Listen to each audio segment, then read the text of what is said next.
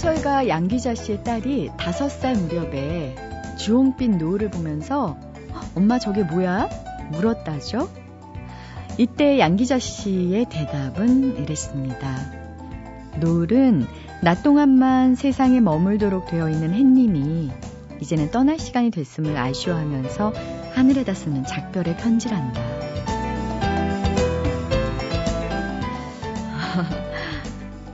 딸이 이 말을 지금도 기억하고 있을까 모르겠어요. 어, 노을이 왜 생기는지 백과사전을 찾아봤더니요. 하늘에 먼지가 많은 날 생기는 거라네요. 공기 중에 떠있는 먼지는 파장이 짧은 청색 계통은 되돌려 보내고요. 파장이 긴 적황색 계통은 그대로 통과시키기 때문에 하늘이 붉게 물드는 것처럼 보인다고 하는데 역시 작가는 다르죠. 하늘자 쓰는 햇님의 작별 편지가 노을이다. 이런 문학적 답변을 했으니까 말입니다. 옥토끼가 떡방아를 찍고 있고요. 이태백이 놀다 가던 달이 분화구 투성이에 불과하다는 사실이 알려지면서 달에 대한 환상이 사라졌잖아요.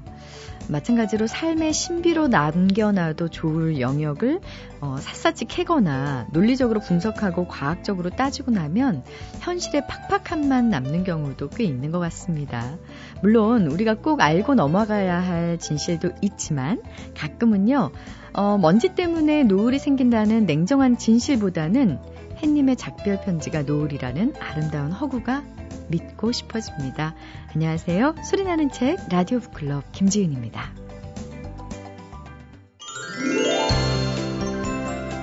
한 일본인 의사가 쓴 1인 1식이라는 책이 요즘 베스트셀러던데요.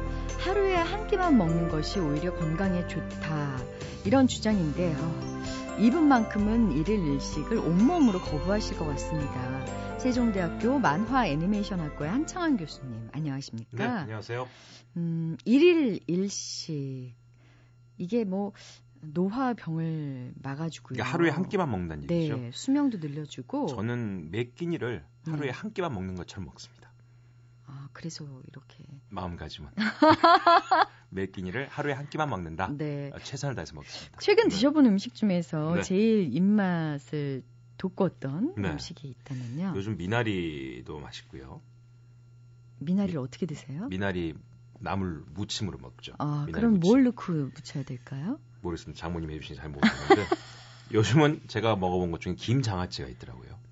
김장아찌. 네, 김장아찌.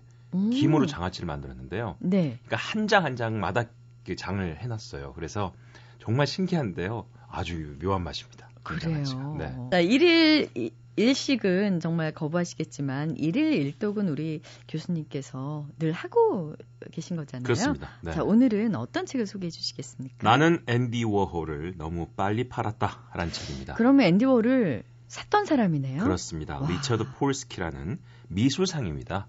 본인 말로 이제 미술 재정 전문가다. 내가 미술상에서 미술품 재정 전문가로 바뀌어버렸다. 네. 라는 내용을 담고 있는 책입니다. 1978년 샌프란시스코의 한 갤러리에서 일하기 시작하면서 미술시장 전문가로 첫 발을 내디딘 저자인데요.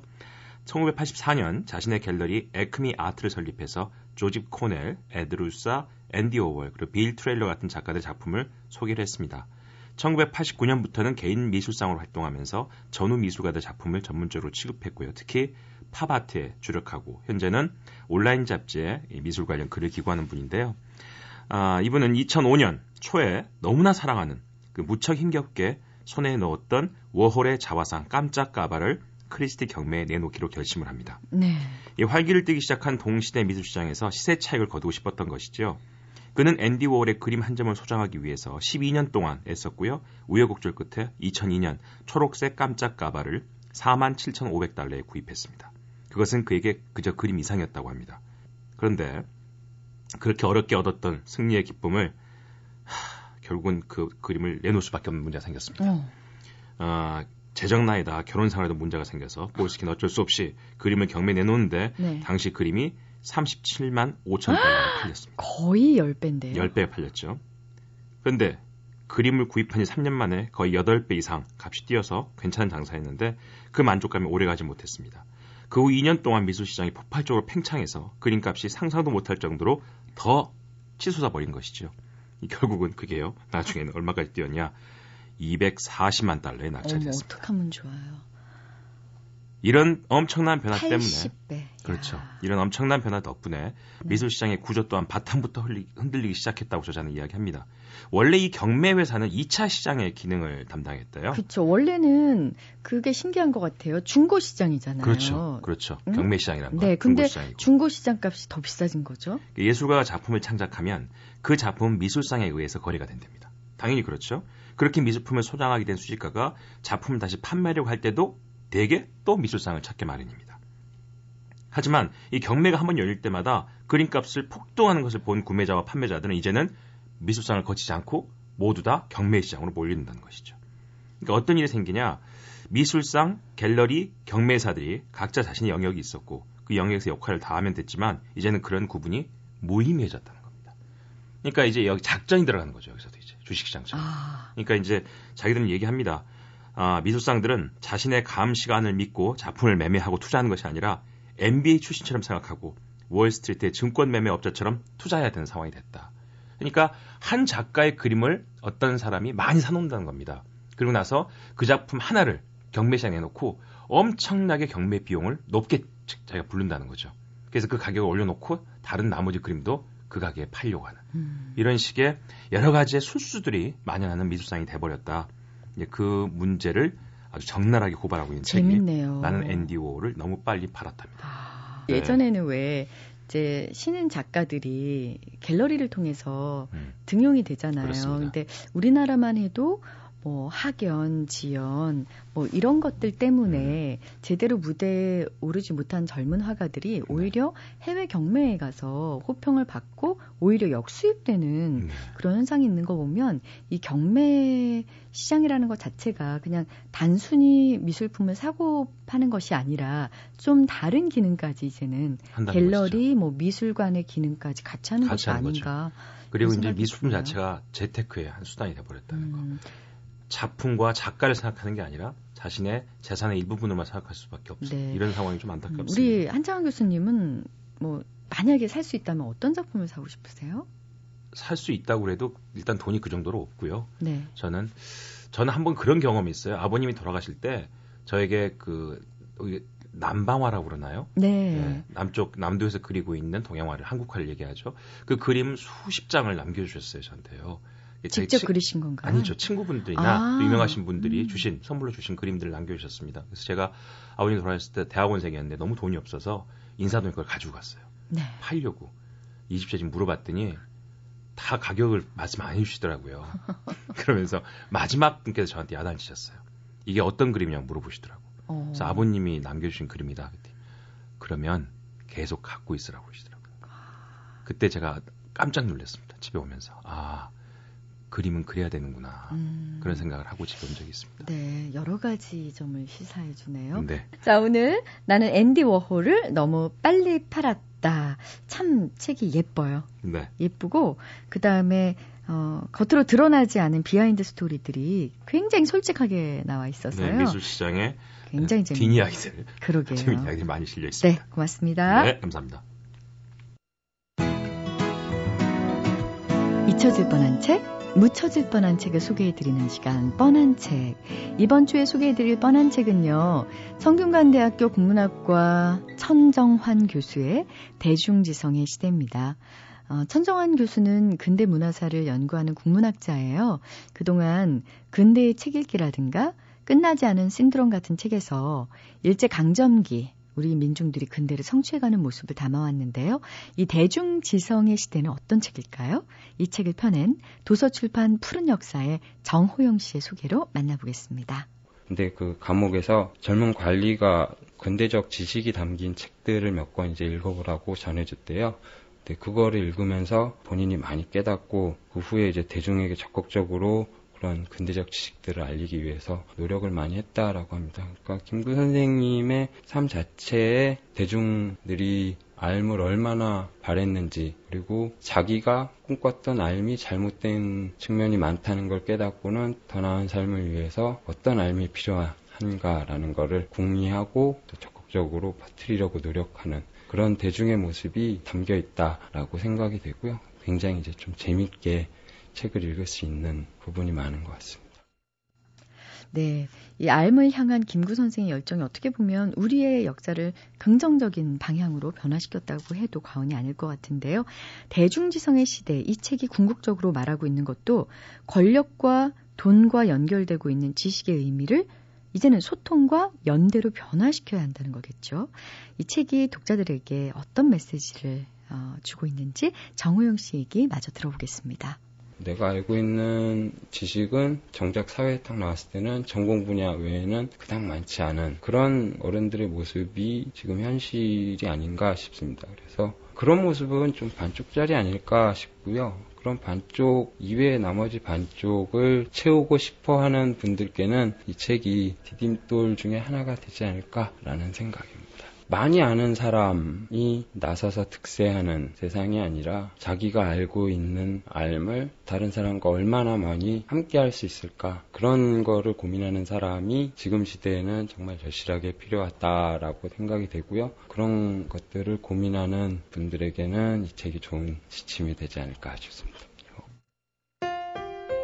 MBC 라디오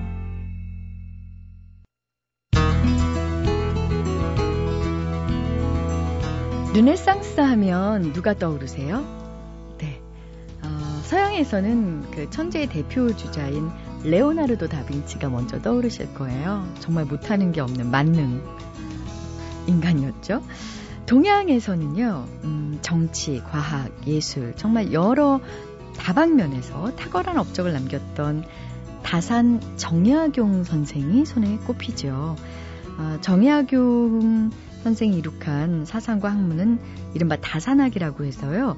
뭐 우리나라뿐만 아니라 전 세계적으로도 연구가 되고 있다고 합니다. 올해는 탄생 250주년입니다. 그래서 어, 정약용 선생을 기리는 행사들이 1년 내내 이어지고 있는데요. 이번 주 북카페에서 만나볼 인물도 다산 정약용입니다. 최근에 정약용, 조선의 르네상스를 꿈꾸다. 이 책을 발표하신 서울교육대학교 윤리교육학과 함규진 교수님 모셨는데요. 안녕하세요. 안녕하세요. 음, 정약용 정치사상으로 어, 정치사상을 재조명함으로써 이제 박사학위까지 따셨던 분이었기 때문에 어, 영화화된 정약용에 대해서 혹시 어, 교수님이 이제 그 점검에 들어가지 않을까 주변에서 혹시 얘기 안 한 게 아닐까 싶은데요. 음. 정약용의 정치 사상 중에서 어떤 사상에 주목하시고 박사학위를 쓰셨는지요? 아무래도 이제 정약용에 대해서 관심을 갖게 되었는가 하면은 제가 이제 대학원에 들어갔지 않습니까? 정치학을 공부하려고. 근데 아무래도 기본적으로 뭐 모든 우리나라의 학문이 그렇지만 서양 학문 위주로 이렇게 짜여져 있더라고요. 그래서 좀 안타까운 면도 있어서 어 우리 동양의 내지는 우리 한국의 정신 문명과 그리고 정치학적인 그런 것을 좀 찾아보면 어떨까 하다 보니까 특히 정약용에 대해서 관심이 많이 가더라고요. 네. 그래서 공부를 집중적으로 하고 박사 논문을 쓰게 되었습니다. 어, 방금 말씀하신 것처럼 이제 정약용의 여러 사상 중에서 정치 사상에 아, 주목을 한 거다. 어떤 정치 사상을 펼쳤나요? 정약용의 정치 사상이라고 한다면 제가 정리한 것으로서는 어, 상과 실, 상이라고 하면 모두 상식이라고 할 때 그런 상입니다. 네. 상과 실을 중심으로 해서 그것으로 정치 사상을 새로 어, 엮었다. 그래서 그때까지의 정치 사상, 조선의 정치 사상이라는 것이 어떻게 보면은 어, 주자학적인 정치 사상이었죠. 그래서 어, 우리는 모두 어떤 하늘이 주어진 주어준 천리가 주어진 어떤 사명이 있고 그 천명에 따라 가지고 우리가 어, 따라야만 된다. 그리고 그 과정에서 군자가 주도적인 역할을 해야 되고 서민들은 거기에 그냥 따라와 줘야 된다. 그런 식이었는데 어, 정약용은 거기에 대해서 좀 의문을 품었다고 볼 수 있습니다. 네. 그래서 어, 그 당시 정약용이 태어났을 때 당시가 상당히 좀 조선 말기에 접어들고 있었으니까 상당히 안 좋았거든요. 제도도 많이 망가지고 무슨 뭐 입으로는 도덕을 말하는 사람들이 실제로는 많이 이제 사리사욕을 어, 하고 그랬기 때문에 이런 좀 어지러운 세상을 그렇게 해야만 다시 좀 회복하고 옛날 3대, 그러니까 하원주 옛날 시대에서 펼쳐졌다고 하는 그런 이상적인 정치를 지금 세상에도 실현할 수 있지 않을까. 그런 문제의식과 의문을 바탕으로 해서 어, 짜여나갔다고 봅니다. 어, 저는 지금 이렇게 얘기를 들어도 굉장히 진보적인 사상가라는 생각이 드는데 당시에 이런 사상이 어, 나왔을 때 주변 반응은 어땠을지 궁금합니다. 의외로 말씀하신 거에 비하면 별로 반응이 그렇게 좋지가 않았습니다. 왜 그런가 하면 이 어, 당시 주작이라는 것이 한 후백 년 동안 어, 조선에서 쓰이다 보니까 대세였군요. 어, 대세를 넘어서 거의 뭐 절대적인 거였죠. 종교와도 같은. 예. 거기 주작에 대해서 가령 주자는 여기에 대해서는 실수했다 이렇게 말하는 거는 마치 좀 뭐 교회 다니시는 분 좀 죄송합니다만 교회 내에서 이런 분야에서는 예수님이 틀렸다 이렇게 말하는 거랑 거의 아. 같을 정도로 상당히 불경스러운 거였습니다. 그렇게 말하는 사람은 뭐 사문난적이란 말을 어, 들어보셨는지 모르겠지만 소위 이런 사람은 뭐 어, 소위 이단이다. 이런 사람은 발붙이게 해서는 안 된다. 그래서 뭐 귀향을 보내거나 뭐 심지어 뭐 화약을 낼 수도 있게 그런 분위기였죠. 네. 내가 정약용은 뭐 당쟁이라는 상황에서 상시 어, 승리하지 못하고 있던 어, 남인에 소속돼 있었고 또 천주교를 믿었다는 그런 혐의를 받고 있었죠. 그래서 18년 동안 유배를 가 있었고 그런 입장에서 더더욱 나는 주자약에 대해서 다르게 생각한다는 걸 공식적으로 아주 명, 명쾌하게 밝힐 수 없는 상황이었습니다. 그래서 그의 책을 읽어보면은 90% 정도가 어떻게 보면은 뭐 옛날 주자하게 했던 말하고 거의 비슷하지 않나, 뭐 별다를 게 없지 않나 그런 생각이 들 정도입니다. 근데 거기서 숨김숨김으로 군데군데를 이렇게 연결해가지고 자기 자신의 독특한 사상을 내놓은 거죠. 그래서 그 당시에는 크게 반향을 일으키지는 좀 못했습니다. 네. 18년 유배 생활이면 참 인생의 많은 부분을 거의 유배 생활로 채웠다고 해도 과언이 아닌데요. 그 첫 유배 생활을 했던 곳이 전남 강진입니까? 아니 처음은 아니죠. 아 그럼 제일 오랫동안 있었던 곳인가요? 제일 오랫동안 있었던 곳이죠. 처음에는 어 다른 곳에 가 있었다가 한 1, 2년 만에 다른 사건이 벌어져가지고 거기에 대해서 재조사를 받느라고 한양으로 다시 오고 그래서 거기서 뭐 어, 처리를 받아가지고 다시 또 이 강진으로 유배되는 어떤 것이죠. 혐의였나요? 천재교 문제죠. 아, 근데 정약용의 형제들, 뭐 정약전, 정약종 역시 천주교 때문에 박해를 받았다고 배운 기억이 있는데요. 네. 당시에 그 정약용 형제들은 보면 굉장히 개방적인 그런 음, 가족이 아니었을까 싶은데요. 근데 처음 시작할 때는 그렇게까지 탄압되는 분위기는 아니었고요.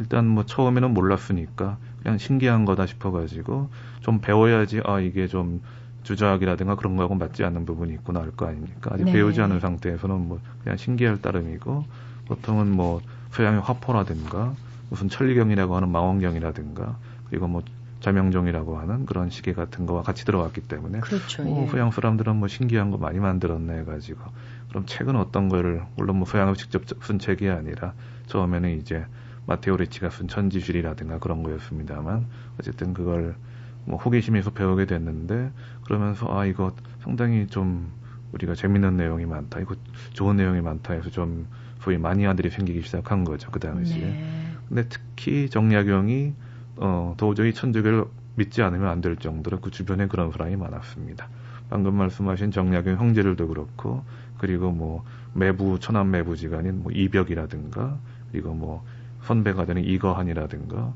그리고 먼 친척이 되는 뭐 이승훈이라든가 그렇게 어 정약용이 이제 나 태어나 가지고 배웠던 그런 남양주를 중심으로 해가지고 그런 사람들이 좀 계속 모여 살면서 계속 교류를 했어요. 네. 그래서 모여서 뭐 이런 얘기 하다가 뭐 술 한잔 하다가 또 천주교 서적에 대해서 서로 같이 놓고 공부도 하다가 그랬기 때문에 아주 자연스럽게 천주교에 접하고 또 이제 믿을 수 있었던 그런 환경이었던 거죠. 네. 그, 그렇다면 그 형제들에 비해서 천주교에 대한 정약용의 입장은 뭐 수, 거의 학문의 수준으로 접한 게 된 건지요? 접하게 된 건지요? 일단 확실한 거는 처음에는 믿었던 것 같아요.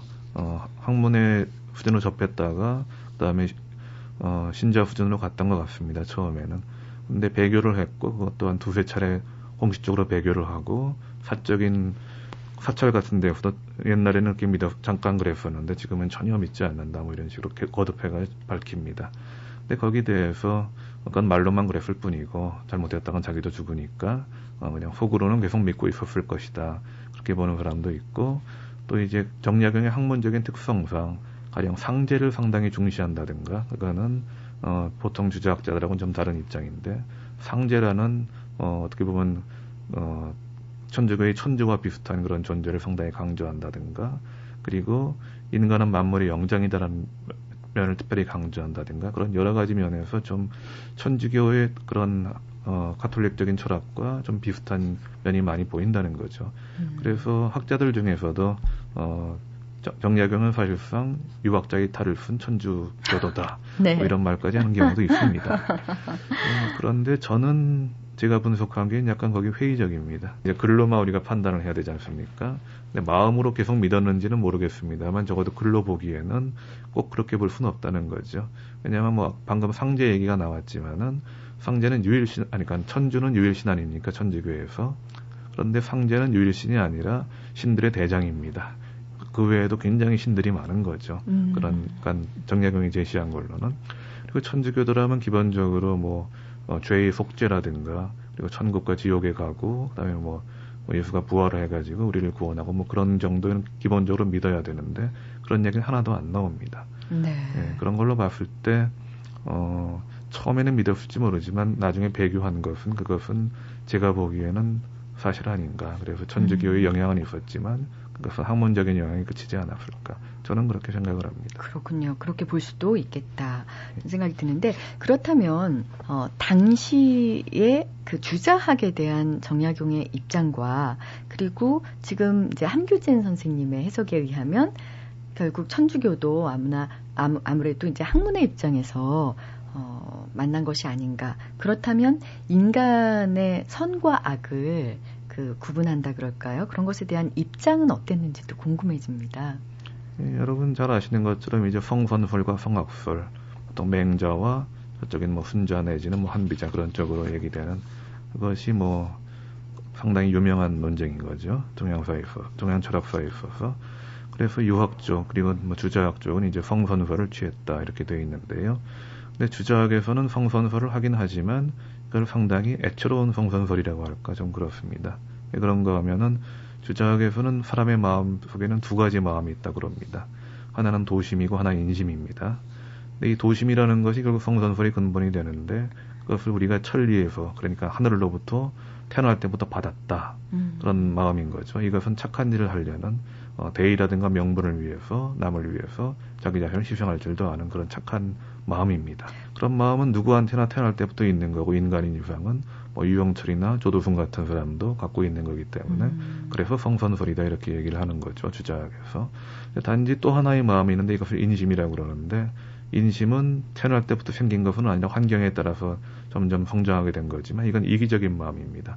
자기밖에 모르는 마음인 거죠. 음. 그래서 자기 자신의 이익을 위해서라면 뭐 도둑질이라든가 뭐 살인이라든가 성폭행 같은 것도 마다하지 않는 그런 마음인 건데 문제는 도심은 굉장히 미미하고 인심은 굉장히 발달해 있다는 겁니다. 대부분의 사람은. 네. 그래서 도심이 굉장히 희미하게 있어서 가끔 가다가 뭐 양심의 가책 같은 걸 좀 느낄지 모르지만 대부분의 사람은 이기적인 마음이 너무 팽배해가지고 세상에 좀 아주 착하고 그런 사람은 드물고 악한 사람이 많은 까닭은 그, 그거라는 거죠.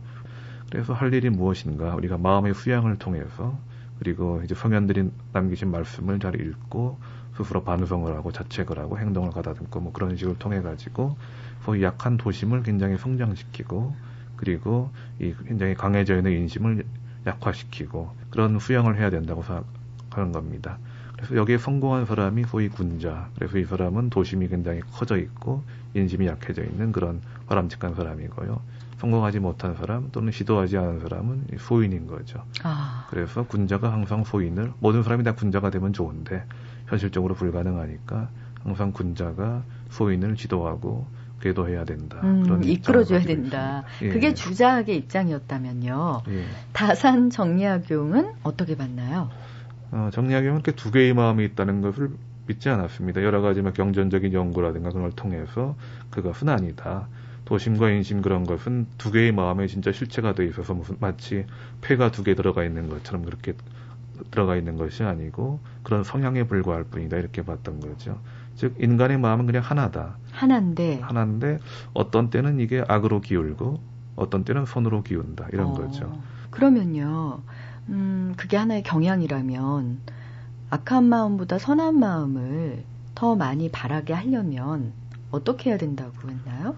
그렇기 때문에 환경과 제도가 상당히 중요하다는 거죠.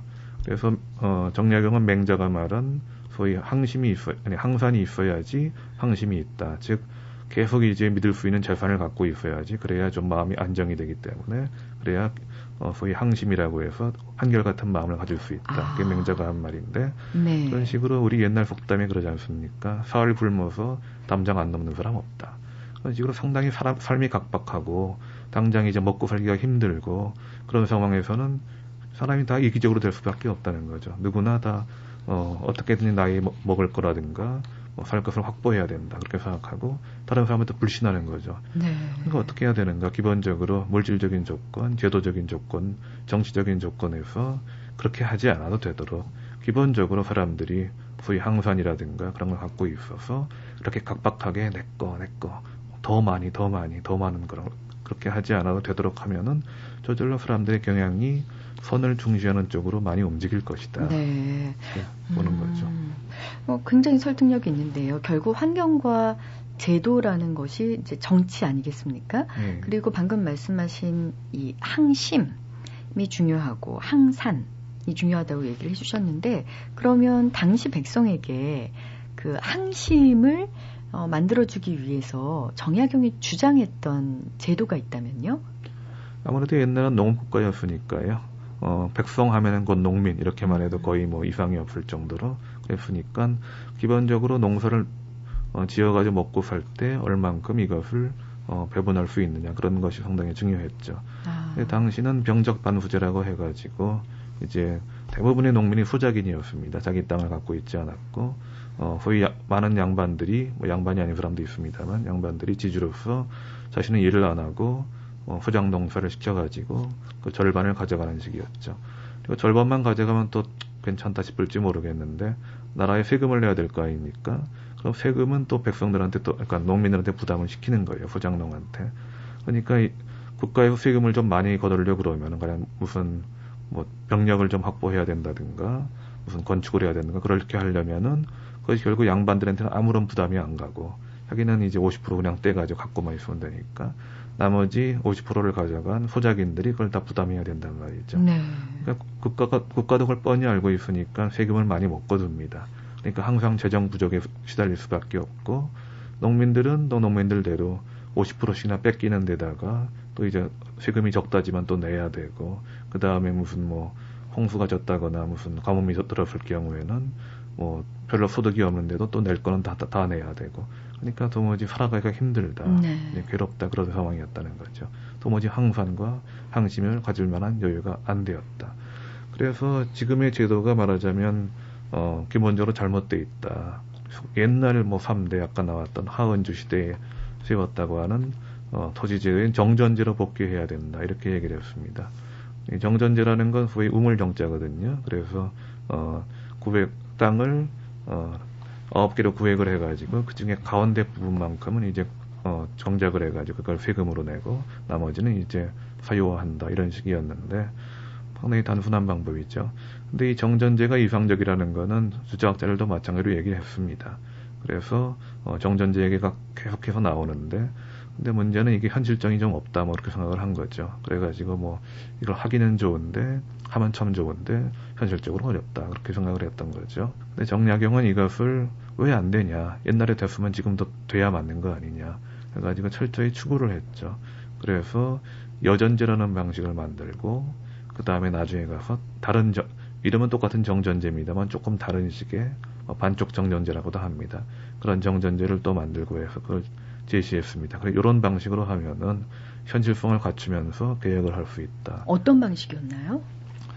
그 여전제라는 것은 그 정약용이 초기에 썼던 전론이라는 글에서 나오는 얘기인데 어, 짜투리 땅 같은 걸 좀 떼어가지고 그 땅에서 경작을 한다. 그래서 경작한 거를 이제 그 노동 일수에 따라 가지고 성과급으로 배분을 합니다. 그리고 어, 10분의 1만을 이제 세금으로 내고요. 그렇게 하면은 사람들이 모두 열심히 요즘 뭐 그 소위 성과급 제도 같은 거기 때문에 일한 만큼 예, 일한 만큼 받는 거네요. 거니까 그렇죠. 그렇기 때문에 굉장히 열심히 일을 할 것이다. 지금처럼 뭐 가령 농사 지어봤자 절반 플러스 알파를 내가 다 빼앗길 텐데 생각하면은 아마도 의욕도 좀 나지는 않고 그러는 거죠. 근데 거기서는 아주 열심히 하는 하면은 한 만큼 자기 소득이 올라가기 때문에 아주 열심히 일을 할 것이다. 그래서 소득이 굉장히 올라가게 될 것이다. 이렇게 얘기를 했습니다. 근데 여전제는 어떻게 보면 약간 이상적이지만 공상적인 제도이기도 하다 이런 평가가 있었습니다. 네. 그래서 나중에 이제 후기의 경세유표에 나오는 정전제에서는 일단 어, 천하의 모든 땅을 어, 10분의 1을 공전화하고 나머지를 사전화해서 그 공전에서만 뭐 세금을 받으면 10분의 1의 세금을 받으니까 이건 뭐 정전제를 세금이라는 면에서는 확보하는 게 아니겠냐 그런 얘기가 나옵니다. 그렇군요. 예, 근데 그거는 오히려 현실성을 너무 강조해가지고 좀 이상적인 게 떨어진다 그런 평가가 있습니다. 올해가 이제 다산 정약용의 탄생 250주년을 맞아서 다양한 학술대 특히 뭐 대만, 네덜란드, 캐나다 학자들도 참여를 했는데요. 해외에서도 꽤 많이 알려진 것 같고요. 특히 호치민 같은 지도자는 목민 심서를 탐독하면서 이게 민주주의의 교과서다 이렇게까지 극찬을 했는데 정약용이 고안해 낸 제도가 한두 가지가 아니겠지만은요. 음, 그러니까 말씀하신 토지 제도를 비롯해서 지금 까지 다산이 남긴 유산 중에서 오늘날 우리 21세기 대한민국에서 가장 주목해야 될 점은 어떤 점일까요? 다산이 살았던 시기는 조선의 거의 말기입니다. 예, 그래서 보면은 이 시대에 따라서 어떻게 보면은 그 시대의 어떤 소명이랄까 필요한 그런 게 있습니다. 조선 초기에는 일단 나라를 세우는 게 중요했고 중기에는 그 나라를 어떻게 도덕적으로 바꾸느냐 그런 게 중요했습니다. 그래서 율곡이라든가 체계 같은 사람들이 나와서 사대부 세상을 만들었죠. 근데 후기 말기가 되니까 이것이 다 어떻게 보면은 의미가 없어지는 세상이 되어버립니다. 왜냐하면 너무 오래 지나가지고 애초에 제도의 의미, 목적이라든가 그런 것도 다 이상해져 버렸고 좋은 뜻으로 만들었는데 이제는 아무 의미가 없어져 버린 제도도 있고 원래 생겼지 맺혀진 것도 있고 사대부라는 사람들도 원래는 그 도덕적인 군자들이 정치를 하면은 뭐 상당히 도덕적이니까 잘하겠지 했는데 이제 와서는 뭐 당쟁이니 뭐니 해가지고 그리고 뭐 겉으로는 이제 도덕적인 걸 얘기하면서 실제로는 지주가 돼서 백성들을 착취하고 음. 사리사욕을 추구하고 있고 세상이 이러다 보니까 도대체 정치란 건 뭐냐 이 조선이란 나라는 뭐냐 양반이란 건 뭐고 과거는 왜 보는 것이고 그런 식으로 모든 면에서 좀 허무한 것에 빠져버린 거죠. 거기에 대해서 정리하면 아니다. 우리 모두 상식적으로 생각해보자. 지금 우리가 있는 이 세상이 이 제도가 원래부터 이랬던 것은 아니고 원래 이런 식으로 만들어 놓은 것은 아니다. 우리가 지금 제도를 운영을 잘못하고 있고 좀 하다 보니까 어떻게 역사적으로 빗나갔기 때문에 이렇게 된 거다. 그러니까 우리 상식으로 돌아가서 다시 한번 생각해가지고 개혁을 해보자. 우리 충분히 지금 다시 재출발을 해서 이상적인 국가로 갈 수가 있다. 이렇게 말하자면 새롭게 뭔가 좀 북돋은 거죠. 근데 그것이 우리, 지금 우리 대한민국도 어떻게 보면 비슷하지 않나 싶습니다. 우리가 건국 초기에는 일단 경제 성장이 중요했습니다. 그야말로 묻지마 경제였죠. 모든 거를 다 이제 포기하고 인권이고 민주주의고 포기하고 일단 경제부터 살리자. 그래서 나라가 어느 정도 궤도에 올라서야지 되지 않겠느냐. 그러다가 이제 중기 한 80년대, 90년대쯤 되면 이제 민주화가 상당히 중요해집니다. 인권이란 것도 중요해지고 우리가 이제 먹고만 사는 돼지가 아니지 않는가. 이제 우리는 민주주의라든가 인권 같은 걸 생각해 볼 때가 되었다. 그래서 상당히 열정적으로 국가가 움직였죠. 근데 지금은 어떻습니까? 뭔가 새로운 목표가 없습니다. 경제 성장도 했고 민주화도 이루었는데 지금 다음 목표가 뭐냐? 지금은 어떻게 보면 우리 사회 전반적으로 허무함이 좀 팽배해지고 있지 않나 싶습니다. 교육이란 것도 왜 해야 되는지 모르겠고 정치라는 것도 뭐 다 그놈이 그놈인데 누굴 뽑아야 되는지 선거라는 건 왜 해야 되는 건지 모르겠고 통일이 무슨 목표라고 그러는데 통일은 왜 북한 애들하고 우리가 함께 해야 되지? 같은 민족? 민족이 무슨 의미가 있지?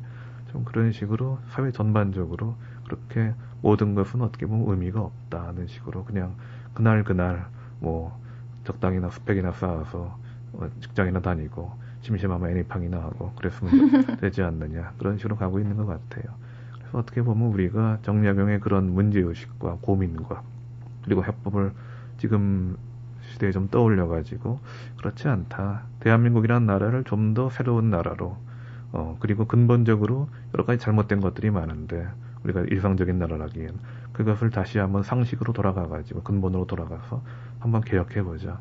그게 얼마나 훌륭한 일이고 얼마나 멋있는 일인가. 거기에 대해서 한번 우리가 허무에 빠져 있지 말고 한번 열정을 쏟아보자. 그래서 근본적으로 정말 혁명을 해보자. 그런 메시지를 우리가 정약용의 책에서 그래서 받을 수 있으면 좋지 않을까 그런 생각을 해봅니다. 건국 초기에 어, 묻지마 경제라고 표현을 하셨고요. 예. 중간에 이제 민주화. 예. 지금은 그것들이 완벽히는 아니지만 어느 정도 궤도에 올랐기 때문에 어, 좀 허무주의에 빠져 있는 것이 아닌가라고 생각하셨는데요. 예. 그러면 지금 대한민국이 가장 지향하고 어, 지향해야 될 부분, 개혁해야 될 부분은 어떤 부분이라고 생각하십니까? 상당히 많은데 우리가 지금 묻지마 경제를 하다 보니까 아시다시피 경제가 어, 온전하게 발전하지 않았습니다. 상당히 불균등한 발전이 많이 했죠. 그것이 아직도 해결이 되, 되어 있지가 않습니다. 그리고 민주화를 했지만은 어, 우리가 지금 지금의 정치에 완전히 만족하고 있지 않지 않습니까? 오히려 진짜 허무에 빠질 정도로 어, 민주주의 했다고 했지만 도대체 그 의미가 뭐냐? 차라리 옛날 독재가 나왔을지도 모르겠다 하는 생각이 떠오를 정도까지 지금 정치에 대해서 굉장히 혐오증이 나오고 있습니다. 즉 정치인과 일반 국민들 사이에서 아직도 큰 간격이 있습니다. 이것이 과연 진짜 모습인가? 우리가 생각하는 상식적인 경제라는 것이 이렇게 근본적으로 불균등을 불균형과 어, 빈익빈 부익부를 포함하는 것이 진짜 경제인가? 정치라는 것이 그렇게 정치인들 좋은 일만 시켜주고 어, 일반 국민은 선거할 때면 왕이고 나머지 시간 다 노예고 이런 것이 진짜로 정치인가? 상식적으로 생각해 보자는 거죠. 그래서 여기서부터 출발해가지고 진짜 한번 정치를 제대로 된 정치를 해보자. 그리고 제대로 된 정제 제도를 만들어 보자. 통일이란 문제라든가 뭐 국제 평화라든가 그런 문제도 한번 근본적으로 다시 생각해 보자. 그래서 좀 정성적인 나라이자 모범적인 나라를 한번 만들어 보자. 이것이 지금 어, 광범위하게 들리실지 모르겠지만 지금 우리한테 주어진 과제이자 또 필요한 과제라고 생각합니다.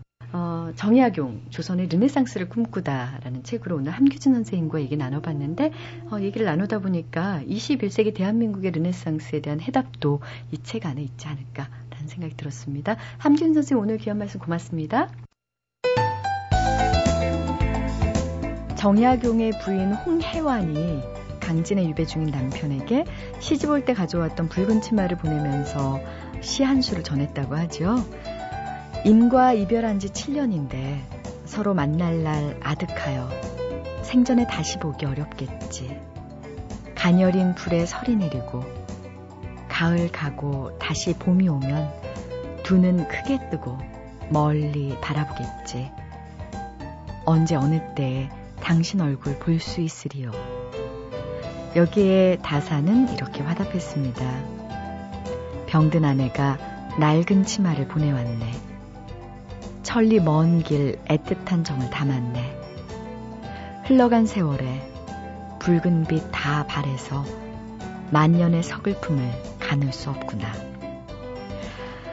네, 비록 어, 치마폭은 세월의 빛이 바랬을지 몰라도요. 어, 이두 사람의 사랑은 서로에 대한 그리움과 간절함으로 더 짙어지고 깊어지지 않았을까 싶습니다.